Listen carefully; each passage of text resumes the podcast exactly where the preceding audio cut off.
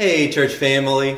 Hope you're all doing well and staying safe and healthy. And it's certainly so good to be with you to worship together and to praise God together. And so we're so glad that you've joined us to do that today. And I want to thank you for being here. Uh, today. I know the holidays are, um, you know, certainly a very busy time, and I know there's lots of. I'm sure many of you have your schedules full with uh, even though things are a little bit different this year, you know, you probably still have your your schedule full with things you got to get done and time with family or friends or whatever it is that, that you're doing. And and so I just I, I want to thank you for for taking the time out to to kind of realize what's the most important thing about this time of year and any time of year. But sometimes it's easy during this time of year to get focused on a whole bunch of, of other things. And so uh, I'm just thankful that you've taken the time to to recognize what is most important during this time of year and to to gather with us to come and, and worship together. And, and so I'm glad that, that you are here and that you've chosen uh, to be a part of worshiping with us today. And I hope you had a wonderful Christmas, a Merry Christmas. Hope you had good times with family and friends or whoever it is that you spent it with. I know, like I said, it was probably a little bit different this year, uh, just with things being the way that they are. But uh, even in, even in the midst of these difficult times, there's still so much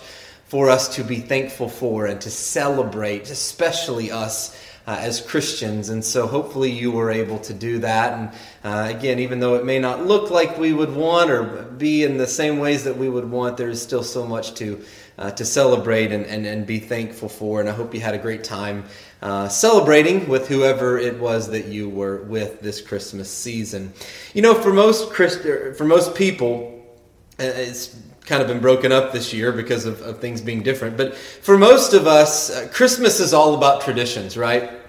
we all have those traditions in, in our families from the type of tree that we get to the decorations we put up to where we go on Christmas Day or during the Christmas holidays to the food that we eat, the type of food that we eat, or the uh, when we open presents. You know, do you open them a couple the night before on Christmas Eve? Do you open them all on Christmas Day? You know, how do you, how do you do that? To the games that we play, to the movies and the TV shows that we watch during the Christmas uh, season or even on Christmas Day in particular. I mean, the list just goes on and on, and I'm sure you've all got your own family traditions that you adhere to. Certainly, our family has uh, our own traditions. Some of those are, are things that Marcy and I grew up with, and so we've kind of adopted them into our own family. Some of them are things that, that we have adopted in, or done in our own family that maybe we didn't do growing up. And so we, we all have our own family traditions that we love to enjoy around this time of year.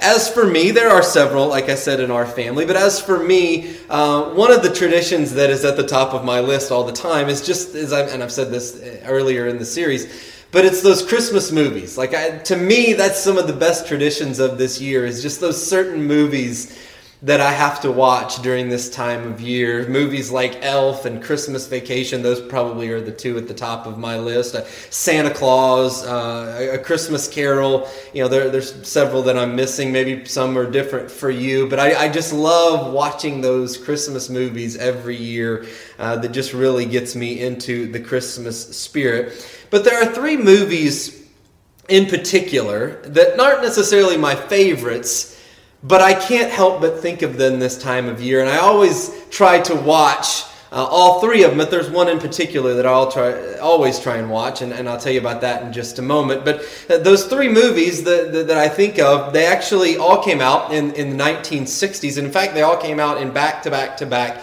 years in 1964, 1965 and 1966. If you're familiar with that time period, then you probably know that I'm talking about uh, Rudolph the Red-Nosed Reindeer, that special, a Charlie Brown Christmas special, and How the Grinch Stole Christmas, the, the early animated one, not the Jim Carrey one, which I like too, by the way. That's a good one too, but uh, that's not the one I'm, I'm, talking about here. And I, I just, I love those movies, those three movies in particular, because they're all just so nostalgic for me. And I'm sure they are for for many of you as well, just to kind of take you back to a time and, and, and place. And, and I'm sure we could all argue about which one is our favorite, which one is the best. And, uh, you know, you, you, you have, may have a different vote than, than I do.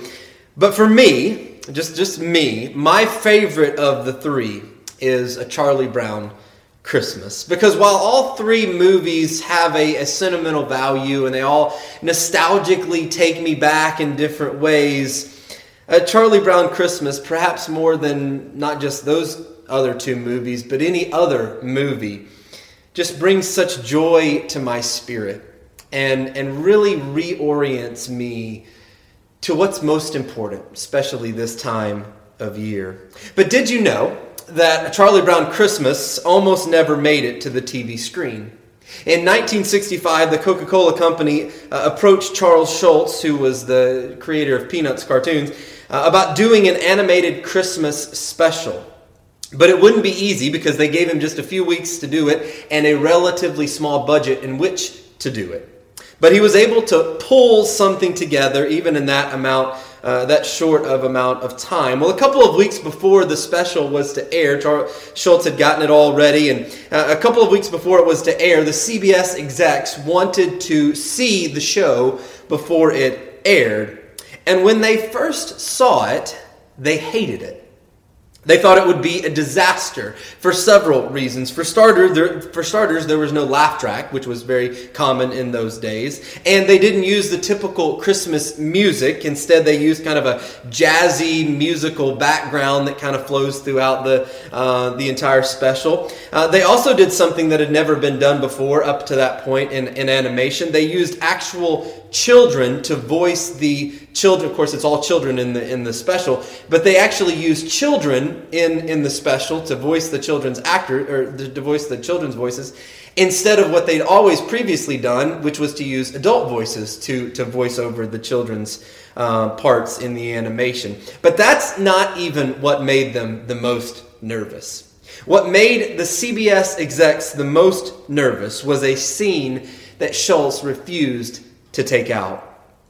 If you recall in the show, Charlie Brown is, is very upset about the commercialization of Christmas, and he's very down about just what is Christmas all about because he can't figure it out, and he seems to be all of these not negative necessarily things that are going on, but just it's more about the, the fluff and the commercialization of Christmas that everybody's worried about and bigger and better and all of these things. And, and he's frustrated by the ability or the inability to, to be able to communicate to that to those around him. And then and so finally at the school play, he just screams, Does anybody know what Christmas is all about? And Linus steps forward and he says, I know Charlie Brown. And it was what Linus said next that made the execs the most nervous.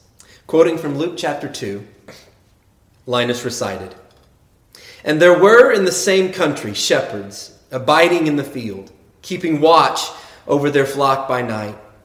And lo, the angel of the Lord came upon them, and the glory of the Lord shone round about them, and they were sore afraid. And the angel said unto them, Fear not, for behold, I bring you good tidings of great joy, which shall be to all people. For unto you is born this day in the city of David a Savior, which is Christ the Lord. And this shall be a sign unto you ye shall find the babe wrapped in swaddling clothes, lying in a manger. And suddenly there was the angel, or there was with the angel a multitude of the heavenly host, praising God and saying, Glory to God in the highest and on earth peace, goodwill toward men. That's what Christmas is all about, Charlie Brown. They were just going to cancel the show, but they'd already told everybody that it was going to be on, and so they went ahead expecting the worst because they'd never had such an overtly religious scene in a Christmas special before. So what happened? 50% 50%, which is a huge number, of the TVs in America tuned in to Charlie Brown. It won an Emmy, it won a Peabody, and it has become an annual staple during the Christmas viewing season because Charles Schulz understood something. He understood that to really grasp what Christmas is all about, you have to understand the very first Christmas song. When the angels burst out in praise and said, Glory to God in the highest heaven, and on earth peace to those on whom his favor rests. You see, Christmas is celebrating the fact that God is returning the favor. So the question you got to ask is who is the whom? Who is this whom that the angels sing about uh, that God desires to grant his favor to? Well, first, I would say that whom is anyone going through tough times. Because listen, a few days of celebrating doesn't change the truth that most days are pretty hard, right? And most of us are pretty ready for 2020 to be over. I saw one guy said, You know, I used to say if it's not one thing, it's another, but this year it's usually both, right? And a lot of us feel that way. Or maybe you feel like the one lady who wrote Santa and said, This year for Christmas, I want a lean tummy and a fat bank account, and don't mix it up like you did last year. You see, shepherds knew about tough times. They were considered among the lowest class in Jewish society. In many ways, it was child's work. If you were a shepherd, you were unskilled, you were uneducated, you were unfavored. If you were an adult and you were getting work as a shepherd, you were going through a tough time. And yet, it was to the shepherds that God gave the very first birth announcement as if heaven were saying, You guys are some of my favorite people. You matter to me. You see, that night didn't change their circumstances. What it did change, though, was their spirits because they realized that they mattered to God. People that typically were ignored, that were never given favor, were favorites to heaven. You see, Christmas is especially for you when life isn't especially awesome. And if that's you, then you are the whom to whom God says you matter.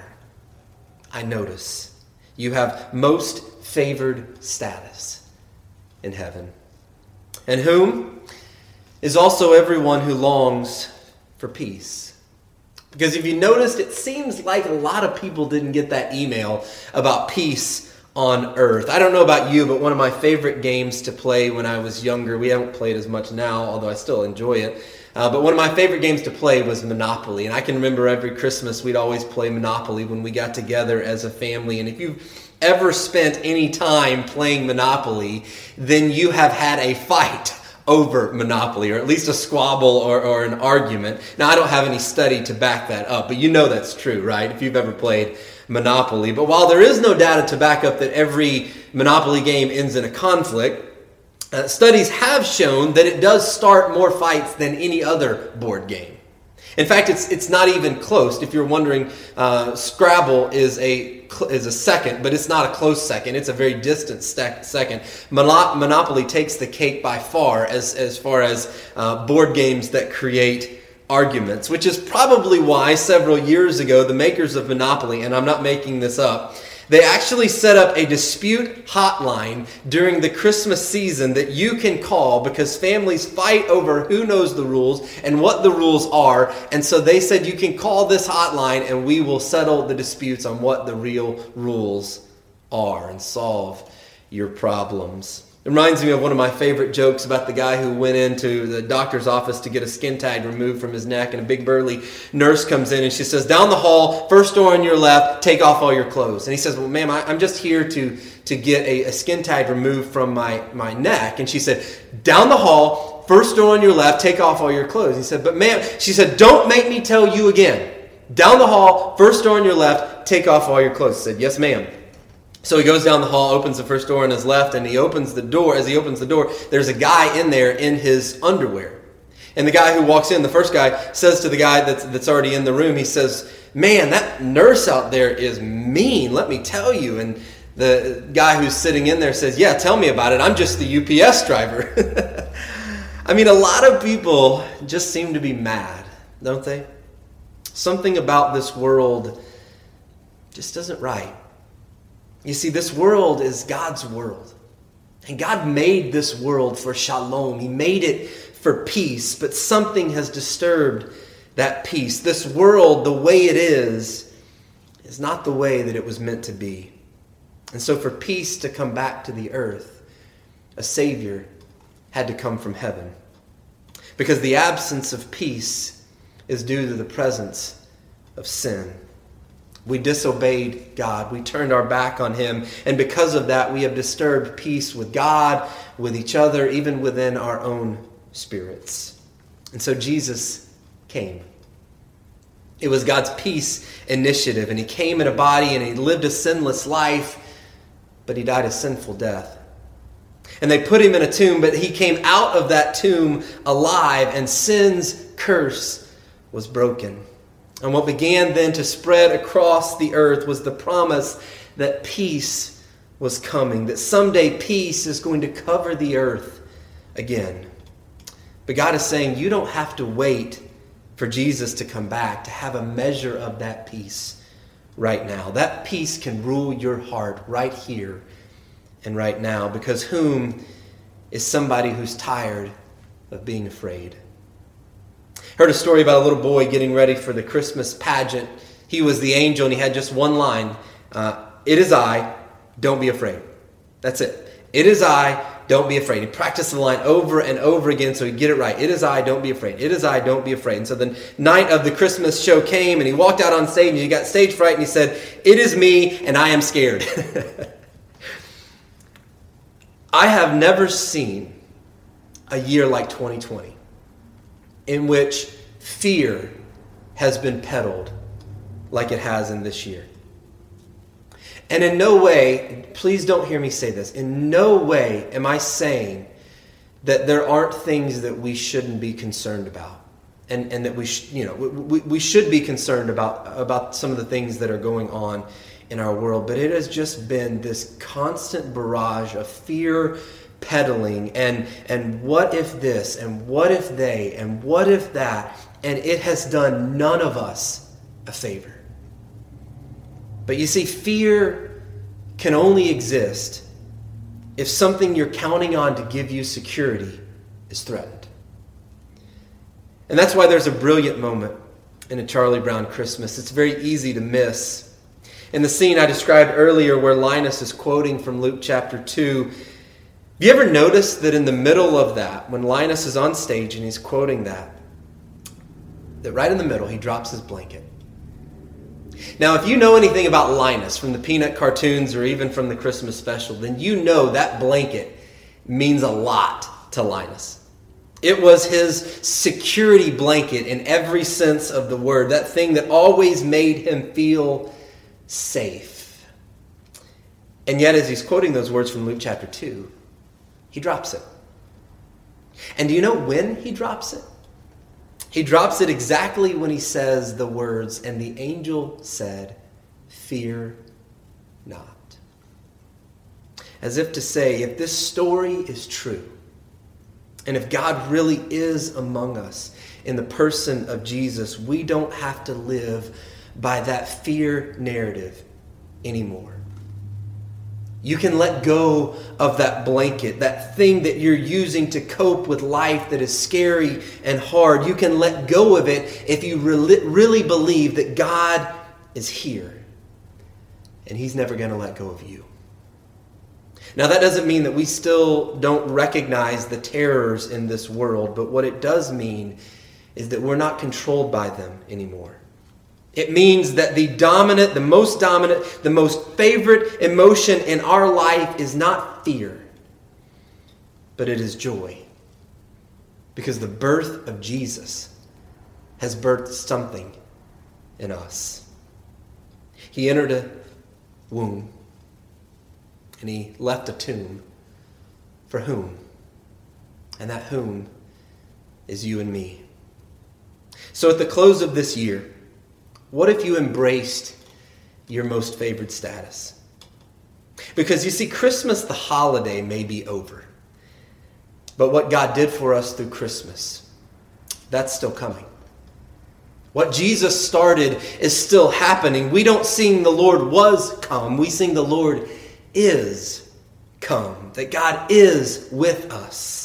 We don't need those security blankets anymore, and we gather together to remind each other that God is here, that nothing has to steal our joy, and that the way things are is not the way things have to stay. Because what God launched at Jesus' first appearing is going to be completed at his next appearing. fear will end, love will win, and peace will cover the earth.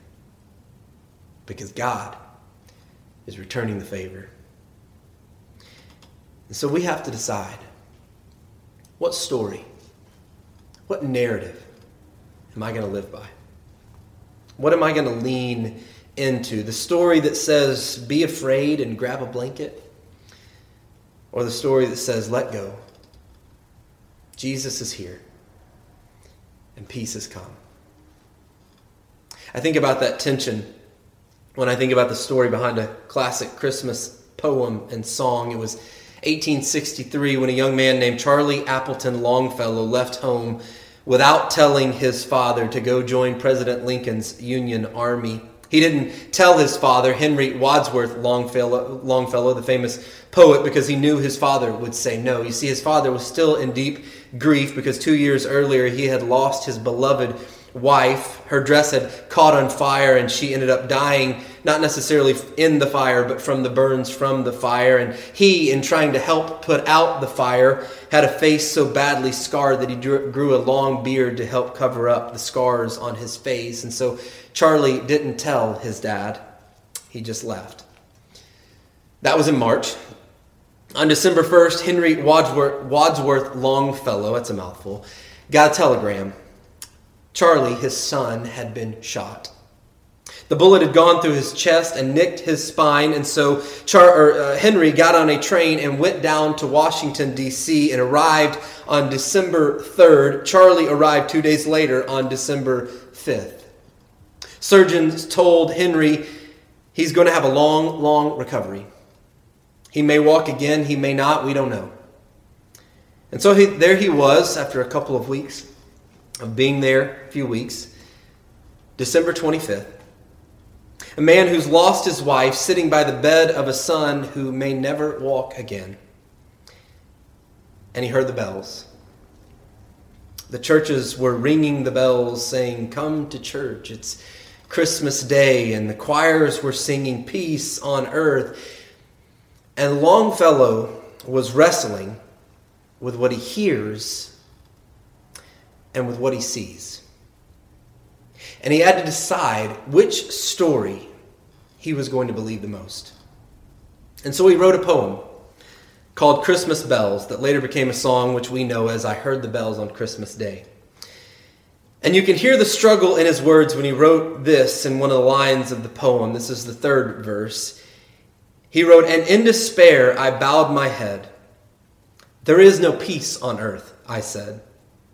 For hate is strong and mocks the song of peace on earth, goodwill to men. But then listen to the last line of the poem and the song. He writes, Then pealed the bells more loud and deep. God is not dead, nor doth he sleep. The wrong shall fail, the right prevail, with peace on earth goodwill to men. In other words, that's the narrative. That's the story that I'm choosing to live by. And so just like Longfellow, you you have to pick a story.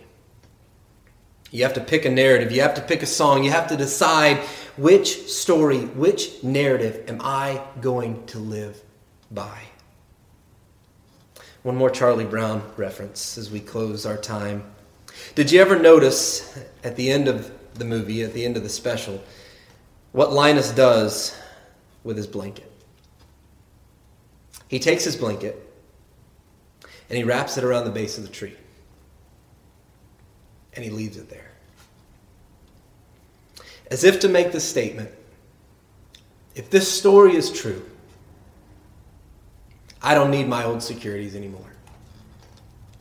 And while I'm laying them at the feet of this tree, this Christmas tree, really what I'm doing is laying them at the feet of another tree, the cross of Jesus.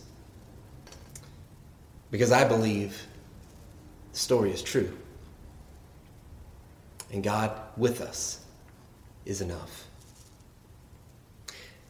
And I believe the story is true too. And I believe that you're here, you're listening today because you want to believe it's true too.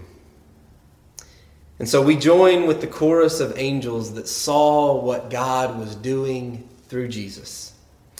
And they could not contain their praise. And they began to sing, and we join with them. Glory to God in the highest. Glory to God in the highest.